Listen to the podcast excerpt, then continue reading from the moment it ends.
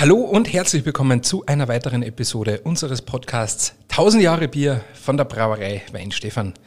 Wie immer begrüßen euch meiner einer, der Matthias Ebner, der internationale Markenbotschafter der Brauerei und mein geschätzter Online-Marketing-Kollege, der Done. Grüß die Done. Servus, habe Ehre.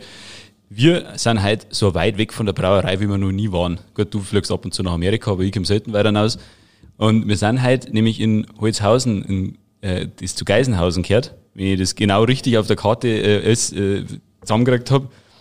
Äh, ist eine Dreiviertelstunde ungefähr weg von uns, von der Brauerei Wein Stefan. Und wir sind heute beim Bayerischen Trachtenverband, beim Pankratz Perfler. Pankratz, grüß dich, servus. Grüß euch, servus. Normalerweise stelle ich die Gäste äh, auch vor hier im Podcast. Heute machen wir das ein bisschen anders. Da äh, lasse ich dir jetzt den Vortritt, ein bisschen was über dich ganz kurz zu erzählen.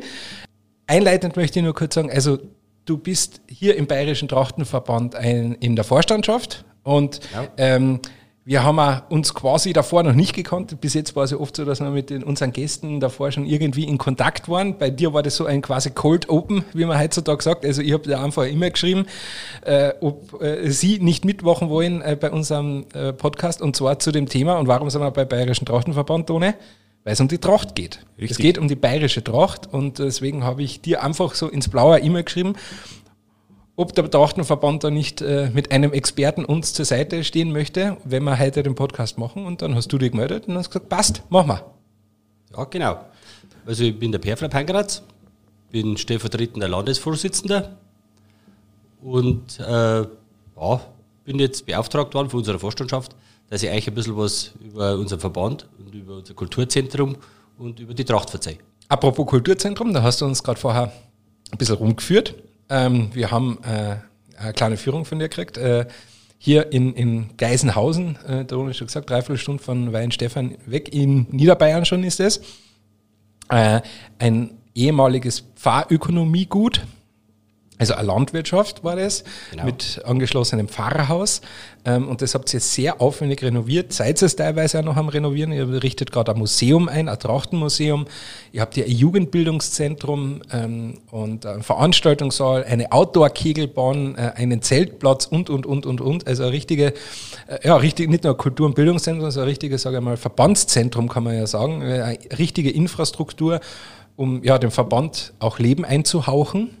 Ja, genau. Und ähm, jetzt würde ich dich ganz kurz bitten, auch mal den Verband ein bisschen vorzustellen und äh, wie ihr quasi oder mit welchen Aktionen ihr hier diesen Standort mit Leben füllt. Gut, der Bayerische Trachtenverband äh, ist die Dachorganisation äh, von alle Trachtler in Bayern. Die Trachtler sind organisiert in 22 Gauverbände, die bei uns angeschlossen sind. Und an diese Gauverbände haben auch wieder Trachtenvereine angeschlossen und die haben natürlich wieder ihre Einzelmitglieder. Und wir haben eigentlich der Dachverband, der ja, die ganzen bayerischen Trachtler gegenüber der Politik, der Wirtschaft und auch gegenüber anderen Verbänden vertritt und die ganze Sache von oben her ein bisschen koordiniert. Also quasi seid ihr, wenn man jetzt eine kleine Sportanalogie geben will, ähm, die einzelnen Vereine sind die Vereine für sich. Ähm, die regionalen Gauverbände sind sowas wie der Bayerische Fußballverband und ihr seid quasi sowas, noch einmal eine Doch-Organisation drüber wie der DFB. DFB. Genau. Der Bayerische DFB. Der, der Trachtler DFB. ja, okay, passt. Ich glaube, so hat man das jetzt ganz gut verstanden. Wie viele Mitglieder sind da jetzt insgesamt in dem äh, Dachverband organisiert? Also wir haben im Bayerischen Drachenverband 160.000 äh, erwachsene Mitglieder und ca. nur 100.000 Jugendliche in der bayerischen. Trachtenjugend, die einer bei uns angeschlossen also, ist. Ich höre gerade nichts über 260.000 potenzielle Podcast-Hörer. Also hört sich gut auf jeden Fall. Ja, also da sieht, daran sieht man eigentlich, was diese Tracht auch für eine Bedeutung hat in Bayern. Gell? Also es ist, äh, dass, dass man da auch in diesen Vereinen noch organisiert ist, was ja, äh, was für, ja, ich sage mal, außerhalb von Bayern schon wieder anders klingt, denke ich mal. Also da wird, wird vielleicht nicht so viel los sein wie bei uns. Äh, und 260.000 Mitglieder, Jugend und Erwachsene zusammen, das ist eine Hausnummer, gell? Ja, sicher, auf jeden Fall. Wie gesagt, das ist zwar von Verein zu Verein unterschiedlich. Wir haben recht kleine Vereine. Wir haben aber auch teilweise Vereine, wo der Einzelverein vor Ort dann teilweise 500 Mitglieder hat. Äh, also, und der ist dann schon eine Institution in, sein, in seiner Gemeinde. Also, der, an so einem Trachtenverein läuft normal nicht leicht was vorbei. Was ist dein Heimatverein? Äh, mein Heimatverein ist Emmering, das ist im südlichen Landkreis Ebersberg, äh, in der Nähe von Rot am Inn. Mhm. Und äh, habe ich gesagt, wir haben ungefähr 400 Mitglieder und meine ganze Familie ist eigentlich mit beim Trachtenverein. Also meine Frau und meine vier Kinder und ich. Ist der Verein mit 400 Mitgliedern, wenn man das jetzt einschätzen müsste, das, zählt das jetzt schon zu einem der größten Vereine oder, oder wie, wie, muss man das einschätzen oder einordnen? Ich habe ja gesagt, äh, es kommt immer darauf an, wir haben Vereine, die 500 Mitglieder haben. Äh, es gibt halt auch Vereine, die haben eine recht äh, starke Jugend. Und bei den Trachtler ist es einfach so, ähm, mit 16 werden wir bei den meisten Trachtenvereinen Vollmitglied, also zahlendes Mitglied. Mhm. Alle Jugendlichen haben vorher kostenlos dabei, also die zahlen keinen Beitrag nicht und äh, denen wird teilweise sogar die Tracht gestellt, damit sie halt mhm. auch mitmachen können, auch für ihre Leute oder für Familien, die jetzt äh, sich das nicht leisten können, dass man zwei oder drei Kinder komplett eingewandt. Äh, aber die werden halt oft dann bei den Mitgliedern so nicht mitzeit. Also wir haben dann, dann schon noch ein bisschen eine Dunkelziffer, wenn man jetzt einen mhm. Verein hat, der wo, sagen wir mal 300 Mitglieder hat und hat mhm. dann aber Kindergruppen oder Jugendarbeit, die bis 16 mit, mit 80, 90 Leuten haben, mhm. dann verwischt das ein bisschen. Aber das ist normal schon eine starke Sache und wenn man gerade wenn man starke Jugendarbeit hat, ist uns natürlich auch recht, weil dann von unten was nachkommt und der Verein dann eigentlich immer gut dasteht. Was macht ihr in eurem Vereinsleben als Trachtenverein, der im Trachtenverband, sage ich jetzt mal, organisiert ist? Ich möchte unseren Hörern ein kleines Bild davon geben, was ein einzelner Verein macht, an nicht nur Aufgaben, sondern auch Veranstaltungen oder an Bildung.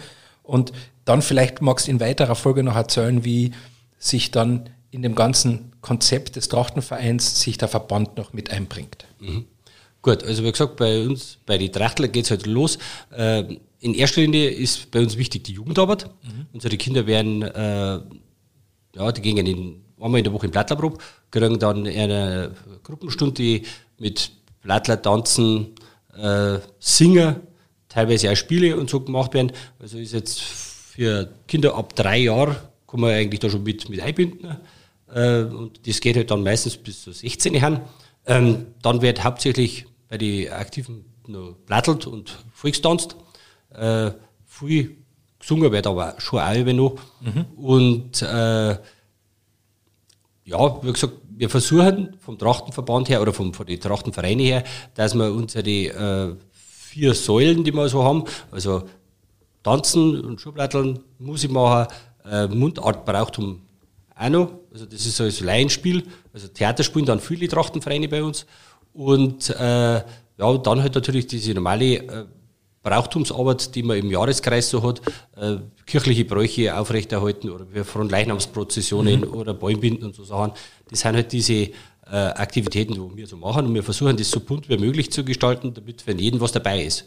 Also wenn halt jemand nicht platteln kann, dann finden wir bei uns im Verein auch irgendeinen Platz für ihn, wo er sich anders verwirklichen kann. Vielleicht singt er gern oder vielleicht äh, ja, tut er gerne Theater spielen. Also bei uns kann jeder mitmachen. Wir haben auch kein Auswahlprinzip, wo wir sagen, nein, passt nicht zu uns. Gibt es mhm. bei den Drachler nicht. Und wie bringt dann vor allem der Verband sich in diese tägliche Vereinsarbeit ein, hier mit dem Bildungs- und, und dem Trachtenzentrum? Also der Verband ist in erster Linie dazu, dazu da, dass man äh, die äh, Vereine die Bürokratie ein bisschen abnimmt.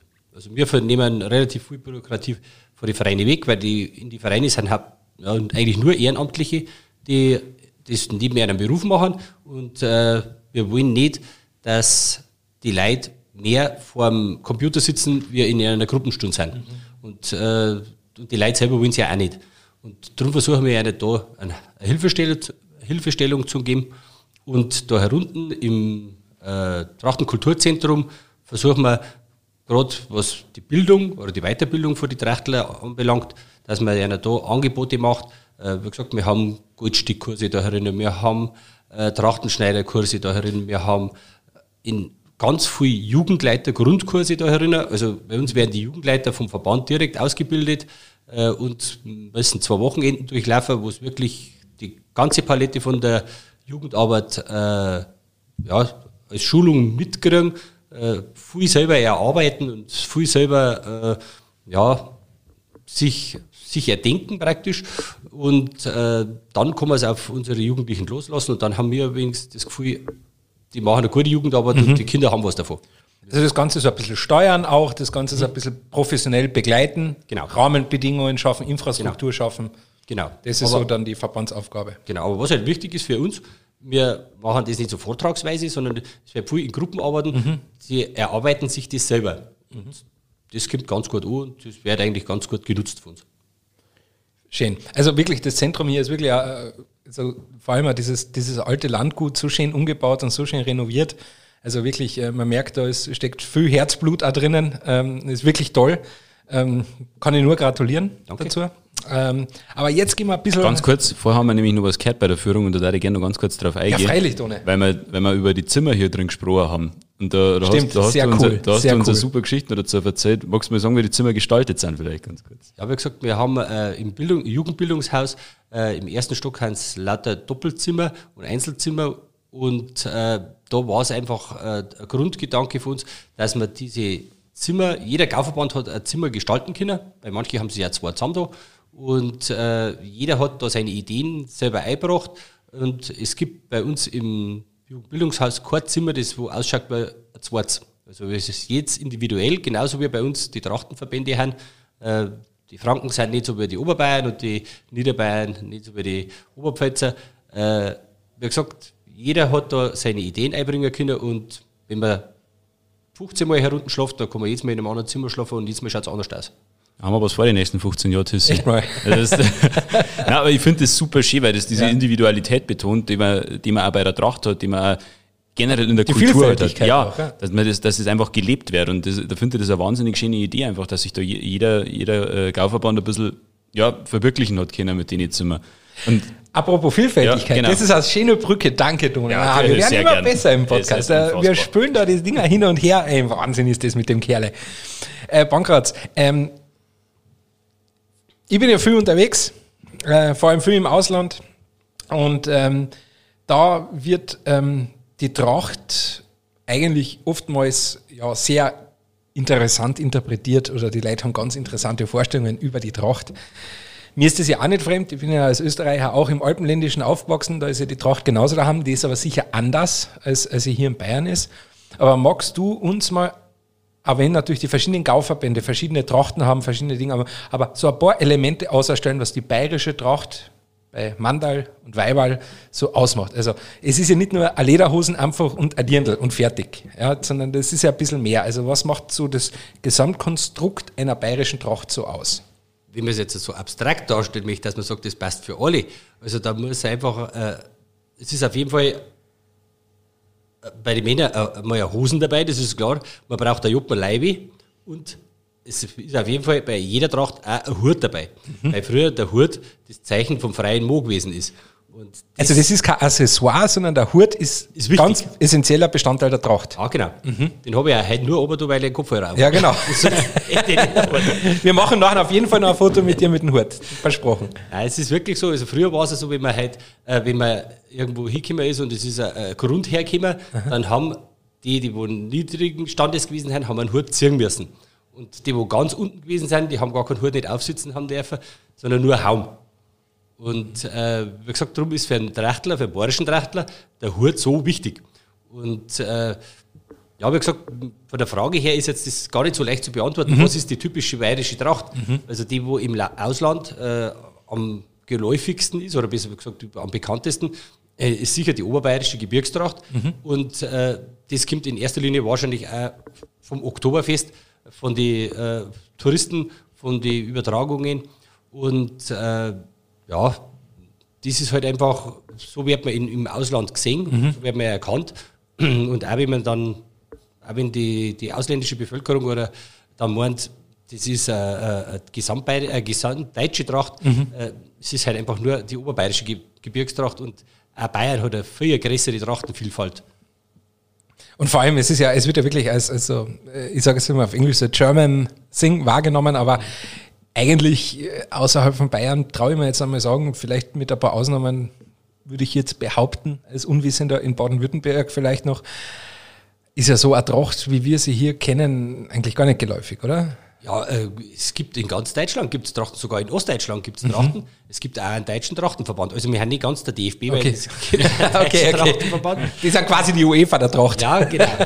äh, und- und wie gesagt, die treffen sich auch alle Jahr einmal zu einem Tracht Trachtentag. Und auch in Bayern ist jetzt äh, in Bruck in der Oberpfalz das deutsche Trachtenfest dies, äh, dieses Jahr.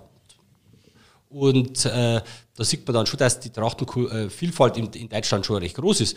Ähm, bloß sie hat sich im Alltag nicht so verfestigt, äh, wie es bei uns in Oberbayern oder überhaupt in Bayern ist. Oder die Wahrnehmung halt ist. Also Ja. praktisch, es ist eine, eine verzerrte Wahrnehmung wahrscheinlich, oder? Also, dass man sagt, okay, das, was man international als deutsche Tracht wahrnimmt, Lederhosen, Dirndl, sagst du, das ist jetzt quasi die, die oberbayerische Gebirgstracht, wenn man das von der Wiesen oder von anderen Geschichten halt kennt. Aber eigentlich gibt es in ganz Deutschland eine Tracht, nur ist sie halt nicht so wahrgenommen oder nicht so präsent. Genau. Aber im Endeffekt hat man in Ostdeutschland an der Nordseeküste genauso eine Tracht, wie man sie Genau. in Miesbach hat. Genau, wie gesagt, sie wird halt nur nicht, nicht so, so äh, selbstverständlich getragen. die wird zu besonderen Anlässe rausgeholt und auch im Verein getragen dann. Und äh, bei uns in Bayern ist halt einfach so, wenn ich halt privat äh, die Gelegenheit habe, dann, dann, dann ziehe ich meine Tracht an. Es muss ja nicht die Festtagstracht sein. Aber ich habe zumindest, ich kann ohne Bedenken äh, meine Lederhosen anziehen und äh, schönes Hemd und Hut auf und dann gehe ich fort und kann zum Wirt gehen, da wird sich keiner irgendwie groß echauffieren, warum dass ich heute die Tracht habe. Das war vor 30 Jahren vielleicht noch anders, weil Ja, wenn man ja. damals in Minge zum Beispiel mit der S-Bahn gefahren ist und das im August, dann hat es geheißen, das Oktoberfest ist vielleicht noch nicht angegangen. Und, heute, wenn man mit der S-Bahn fährt in Minge und hat die Lederhosen an oder hat zum Beispiel vielleicht sogar die komplette Festtracht an, das dreht sich nicht einmal mehr jemand um. Ja. Also das ist halt Ja. ganz Das ist schon wieder selbstverständlicher geworden irgendwie, Genau, der Individualismus ist anscheinend so verbreitet, dass sogar die Trachtler zugestehen, dass die Tracht dazu. Ja, Vielleicht Gott bin ich auch zur richtigen Zeit dann nach Bayern gezogen. Ich bin ja 2004, Ende 2004 nach Bayern gezogen fürs Studium. Und ähm, ich meine, ich komme ja äh, aus dem Kärntner Oberland, ja, also äh, da ist Tracht genauso, sage ich mal, daheim wie jetzt im bayerischen Oberland.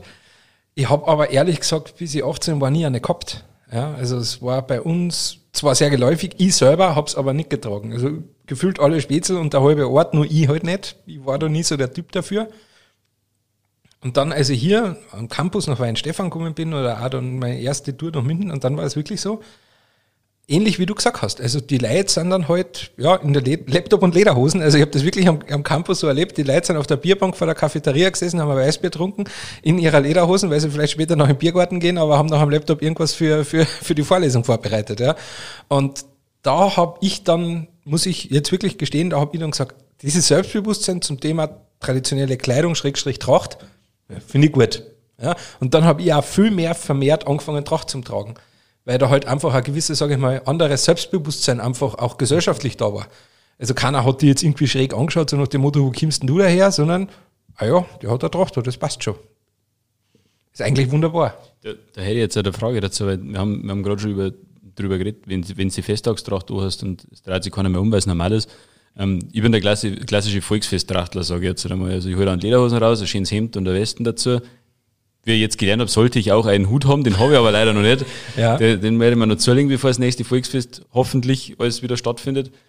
Äh, Magst du uns vielleicht kurz erklären an unsere Hörer, was eigentlich der Unterschied ist zwischen einer Alltagstracht, einer Festtagstracht, Arbeitstracht, wie auch immer? Also einfach mal kurz zum Reißen. Gut. Äh, wie gesagt, bei der Festtagstracht, die, die wird halt einfach, in erster Linie wird es zum Beispiel in die Vereine tragen und wenn man besondere Anlässe hat.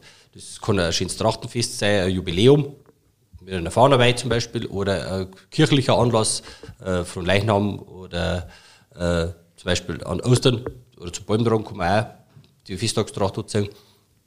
Es sind halt gewisse Hochfeste im, im, im Jahr, wo man es einfach anzieht. Und äh, bei besonderen Anlässen in der Familie, zum Beispiel, wie man jetzt sagt, man hat äh, eine Hochzeit, das Brautpaar natürlich da ein bisschen individuell ist, das ist klar. Aber wenn ich halt äh, zum, mit dem Verein auf eine Hochzeit eingeladen bin, dann gehe ich da auf jeden Fall mit meiner Festtagstracht hin. Weil das einfach den Anlass nur mal die Besonderheit des Anlasses unterstreicht. Und da kann man das auf jeden Fall anziehen. Wie du gesagt hast, wenn du heute aufs Bierfest gehst, dann äh, habe ich auch nicht das Krawattel drin und ich habe auch nicht meinen Adlerflamm drum auf dem Hut, sondern dann habe ich auch meinen legeren Hut, ich habe eine Westen an und äh, vielleicht auch mal meine alte Lederhosen, die wohl schon 25 Jahre alt ist und ein bisschen abgetragen ist. Äh, da geht's nicht so genau und das, aber da sagen wir dann zum Beispiel, da gibt's bei uns eine Abstufung von der Tracht zum bohrischen Gewand. Da muss jetzt zum Beispiel auch nicht das Hemd weiß sein, da kann man sich ein schönes farbiges Hemd anziehen mit Streifen oder mit Karo, je nachdem. Gibt halt so wunderbare Sachen. Äh, und auch bei die, wie gesagt, bei den Hirten ist es so, äh, da gibt es jetzt einen Haufen junge Hutmacher, die jetzt wieder alte Formen rausziehen und unsere jungen Leute, die haben dann die auch ganz gern auf, wenn sie zum Tanz gehen oder so. Äh, aber da gehen sie praktisch schon im bayerischen Gewand und nicht in der Festtracht. Und was sind so Aspekte, die die Festtracht bei, bei, bei Männern und bei Frauen differenzieren? Also du sagst Krawatte. Ähm, was noch? Sind das dann eher Kleinigkeiten oder gibt es da irgendwas, wo du sagst, ah, okay, jetzt, oh, jetzt hat er sie an? Gut, also wenn ich halt sage, wenn ich das Krawattel schon mal drin habe, ist schon mal ein ziemlich mhm. großer Hinweis, dass er, dass er halt sauber beieinander ist. Dann, dann normal beim, beim Festtracht ist auf jeden Fall der, der Hutschmuck drauf. Also Okay. das ist entweder der große Gamsbart oder der Adlerflamm oder der Mhm. Spulhahn, Spulhahnhackel. Äh, dann bei den Frauen ist es natürlich noch einfacher, weil zum Beispiel gerade, ich komme jetzt in erster Linie von der oberbayerischen Trachterin, ähm, da gibt es die Unterteilung bei den verheirateten Frauen zum Beispiel vom Schalk und Kassettel und das Reckigewand, das geht an der Alpenkette ein bisschen so entlang. Das sind äh, drei verheirateten Gewänder, äh, die in der je, äh, jeweiligen Region dann tragen werden. Und gerade mh, beim Schalk ist zum Beispiel so, äh, der hat eine Brustauszieher, die geht so der Ausschnitt praktisch von, von dem äh, Oberteil ist äh, dermaßen, ja, wie soll, wie soll ich sagen, ja, prunkvoll auszieht.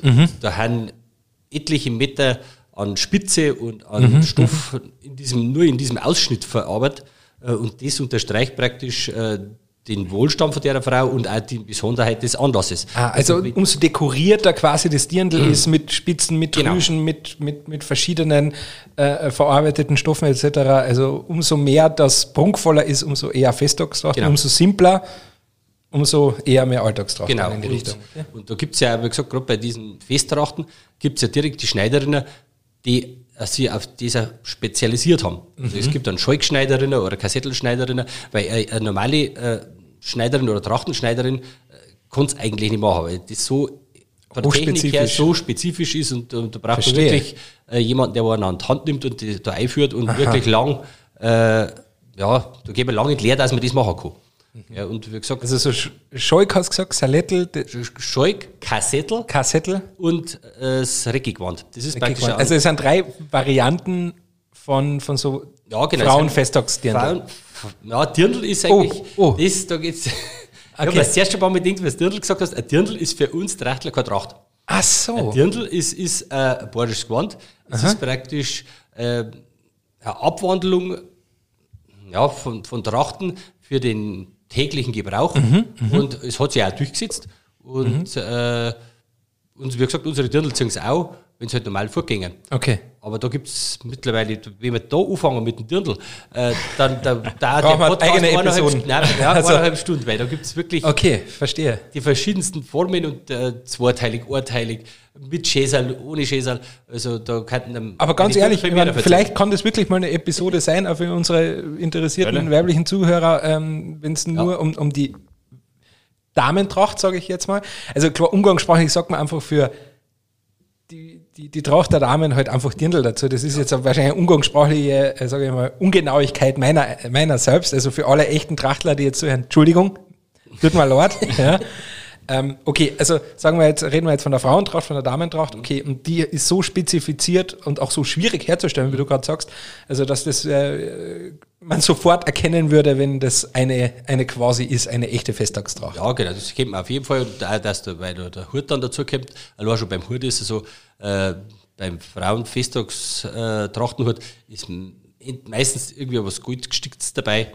Also beim Brenner Hut zum Beispiel oder beim Intaler Hut ist die komplette Unterkrempen äh, total mit, mit Goldbouillon bestickt. Äh, beim äh, Oberlandler, äh, der Schnurhut, der zum äh, Schalk getragen wird, haben etliche Meter Goldband auf dem, als Hutband ver, äh, vernäht und Okay. hinten hängen zwei schwere Goldquasten drauf. Also man sieht schon von Weiden, dass das eigentlich eine prunkvolle Tracht ist und äh, keine Arbeitstracht oder so.